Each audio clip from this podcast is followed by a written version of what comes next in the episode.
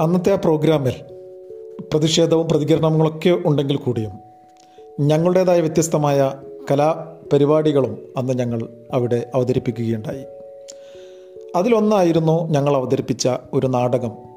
ആ നാടകത്തിന്റെ പേര് ഇച്ചോളമാണ്ട എന്നായിരുന്നു. ഇച്ചോളമാണ്ട എന്ന് പറയുമ്പോൾ എന്തോ ഒരു ലാറ്റിൻ പദമാണോ എന്നോ മറ്റോ നിങ്ങൾക്ക് ഒരുപക്ഷെ സംശയം തോന്നിയേക്കാം. വെറും സാധാരണ ഭാഷയിൽ ഒരു വ്യക്തി പറയുന്ന ഇച്ച് ഓളമാണ്ട എന്ന വാക്കാണ് ഞങ്ങൾ നാടകത്തിനായി ഇച്ചോളമാണ്ട എന്ന പദം ഉപയോഗിച്ചത്. നാടകം തുടങ്ങുന്നതിന് മുമ്പ് നമ്മുടെ സുഹൃത്തുക്കൾ പലരും ചോദിച്ചു പെൺകുട്ടികളും ആൺകുട്ടികളും അടക്കമുള്ള പലരും ചോദിച്ചു എന്താ മുജീബ ഇച്ചോളമാണ്ട? എന്താണ് ഇതിന്റെ ഒരു മീനിങ്? പലരും ആശങ്കയോടുകൂടിയും ആകാംക്ഷയോടുകൂടിയും ഈ പദത്തിന്റെ അർത്ഥം തിരഞ്ഞുകൊണ്ട് കയ്യിൽ കിട്ടിയ മാധ്യമങ്ങളെല്ലാം ഉപയോഗിച്ചുകൊണ്ട് അവരതിന്റെ അർത്ഥം തിരഞ്ഞു മിനക്കെട്ടു. എന്നാൽ ഇച്ചോളമാണ്ട എന്ന് പറഞ്ഞാൽ ഇച്ച് ഓളമാണ്ട എന്നതായിരുന്നു എന്ന് പിന്നീടാണ് അവർക്ക് ബോധ്യപ്പെട്ടത്. നാടകത്തിൽ നായകനായിട്ട് അഭിനയിച്ചത് നമ്മുടെ സെക്രട്ടറിയും നമ്മുടെ ഗ്രൂപ്പ് മെമ്പറും ഒക്കെ ആയിട്ടുള്ള നമ്മുടെ ടി പി അഷ്റഫായിരുന്നു ഒരു വക്കുപൊട്ടിയ ഒരല്പം വക്കുപൊട്ടിയ ഒരു കഥാപാത്രമായിട്ടാണ് അഷ്റഫ് ആ ഒരു റോൾ കൈകാര്യം ചെയ്ത് വളരെ മനോഹരമായിട്ട് അത് അഷ്റഫ് കൈകാര്യം ചെയ്യുകയുണ്ടായി. ഇതിൽ രസകരമായ ഒരു സംഭവം എന്തെന്ന് വെച്ചാൽ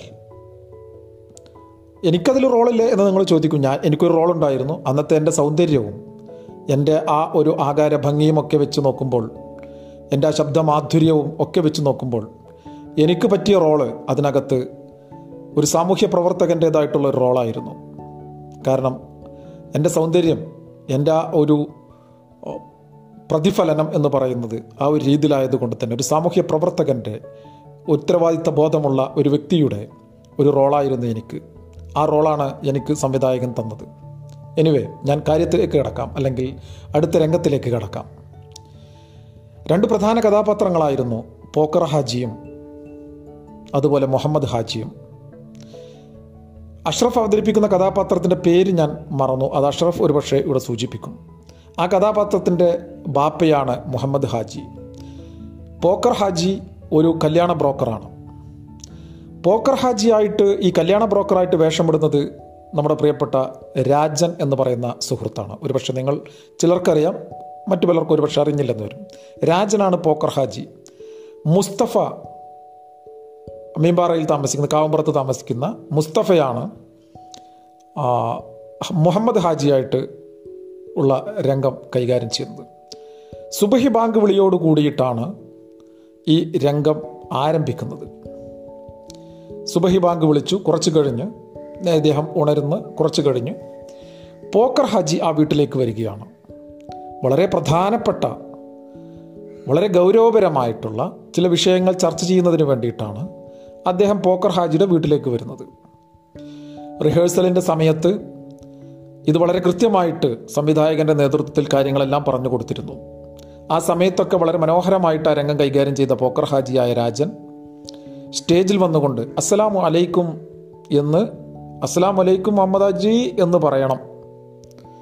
രാജൻ അഥവാ പോക്കർ ഹാജി രംഗത്തേക്ക് വരികയും മുഹമ്മദ് ഹാജിയെ നോക്കി. വ അലൈക്കും അസ്സലാം ആജിയരേ എന്ന് പറഞ്ഞു. അസ്സലാം വലൈക്കും ആചാര്യ എന്ന് പറയേണ്ടതിന് പകരം വ അലൈക്കും അസ്സലാം ആചാര്യ എന്നാണ് പറഞ്ഞത്. മുസ്തഫ ഒരു നിമിഷം സ്തംഭിച്ചു പോയി മുഹമ്മദ് ആജി എന്ത് പറയണമെന്നറിയാതെ. ഓഡിയൻസിൽ ഇത് പിടുത്തം കിട്ടിയ ചിലരും ഒന്ന് അമ്പരന്നു. ഒരു നിമിഷം ഞാനടക്കമുള്ള ഞാൻ സ്റ്റേജിന് പിറകിലാണ് ആ സമയത്ത്. ഞാനും അഷറഫൊക്കെ സ്റ്റേജിന് പിറകിലാണ്. ഞങ്ങളെല്ലാവരും ഒരു നിമിഷം അമ്പരന്നു. ഇവൻ എന്ത് വിഡിത്താണ് ചെയ്തത്? മുസ്തഫ ഒരു നിമിഷം സ്തംഭിച്ചു നിന്നുകൊണ്ട് മുസ്തഫ അതിനെ അതിമനോഹരമായി ആ ഒരു രംഗത്തെ കൈകാര്യം ചെയ്തത്. ആ പോക്കർ ഹാജി നിങ്ങളിപ്പോഴും പഴയ തമാശയൊന്നും നിർത്തിയിട്ടില്ലല്ലേ? അസ്സലാമു അലൈക്കും പോക്കർ ഹാജിയേ എന്നും പറഞ്ഞ് അവിടെ ഇല്ലാത്ത ഒരു രംഗം സൃഷ്ടിച്ചുകൊണ്ട് മുസ്തഫ അതിമനോഹരമായി ആ ഒരു സമയം അല്ലെങ്കിൽ ആ ഒരു സംഭവത്തെ കൈകാര്യം ചെയ്തത് തീർച്ചയായിട്ടും ഒരിക്കലും മറക്കാൻ കഴിയില്ല. നാടകം കഴിഞ്ഞതിന് ശേഷം പോക്കർ ഹാജിയായ രാജനെ ഞങ്ങൾ പഞ്ഞിക്കിട്ടു എന്നുള്ളതാണ് അതിന്റെ പിന്നാമ്പുറ രഹസ്യം. നിന്നോട് ആരാടാ വലൈക്കും അസ്സലാം ആചാര്യ എന്ന് പറയാൻ പറഞ്ഞത്? എന്ന് പറഞ്ഞപ്പോൾ അവൻ പറഞ്ഞത് വെപ്രാളം കൊണ്ട് മാറിപ്പോയതാ ചങ്ങാതിമാരെ എന്ന് പറഞ്ഞ് അവൻ നിലവിളിക്കുകയും അവനെ പഞ്ഞിക്കിടുകയും ചെയ്ത ഒരു അനുഭവം. ഇത് നിങ്ങളുമായിട്ട് ഷെയർ ചെയ്യുക എന്നുള്ളതാണ് ഉദ്ദേശം. ഓക്കെ? ഇത് കേട്ടിരുന്ന എല്ലാവർക്കും എല്ലാ കൂട്ടുകാർക്കും നന്ദി അറിയിക്കുന്നു. എല്ലാവർക്കും ഒരു ശുഭദിനം ആശംസിക്കുന്നു. ഞാൻ മുജീബ് റഹ്മാൻ. ഇതുപോലെയുള്ള അനുഭവ കഥകളുമായി നിങ്ങൾ ഓരോരുത്തരും രസകരമായ അനുഭവങ്ങളുമായും നിങ്ങൾ ഓരോരുത്തരും വരിക. എല്ലാവർക്കും സ്വാഗതം. നന്ദി നമസ്കാരം.